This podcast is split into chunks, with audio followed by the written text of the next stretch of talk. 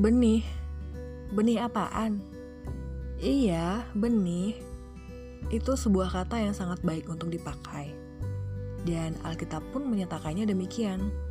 Tidak akan ada yang tumbuh tanpa adanya benih, bukan?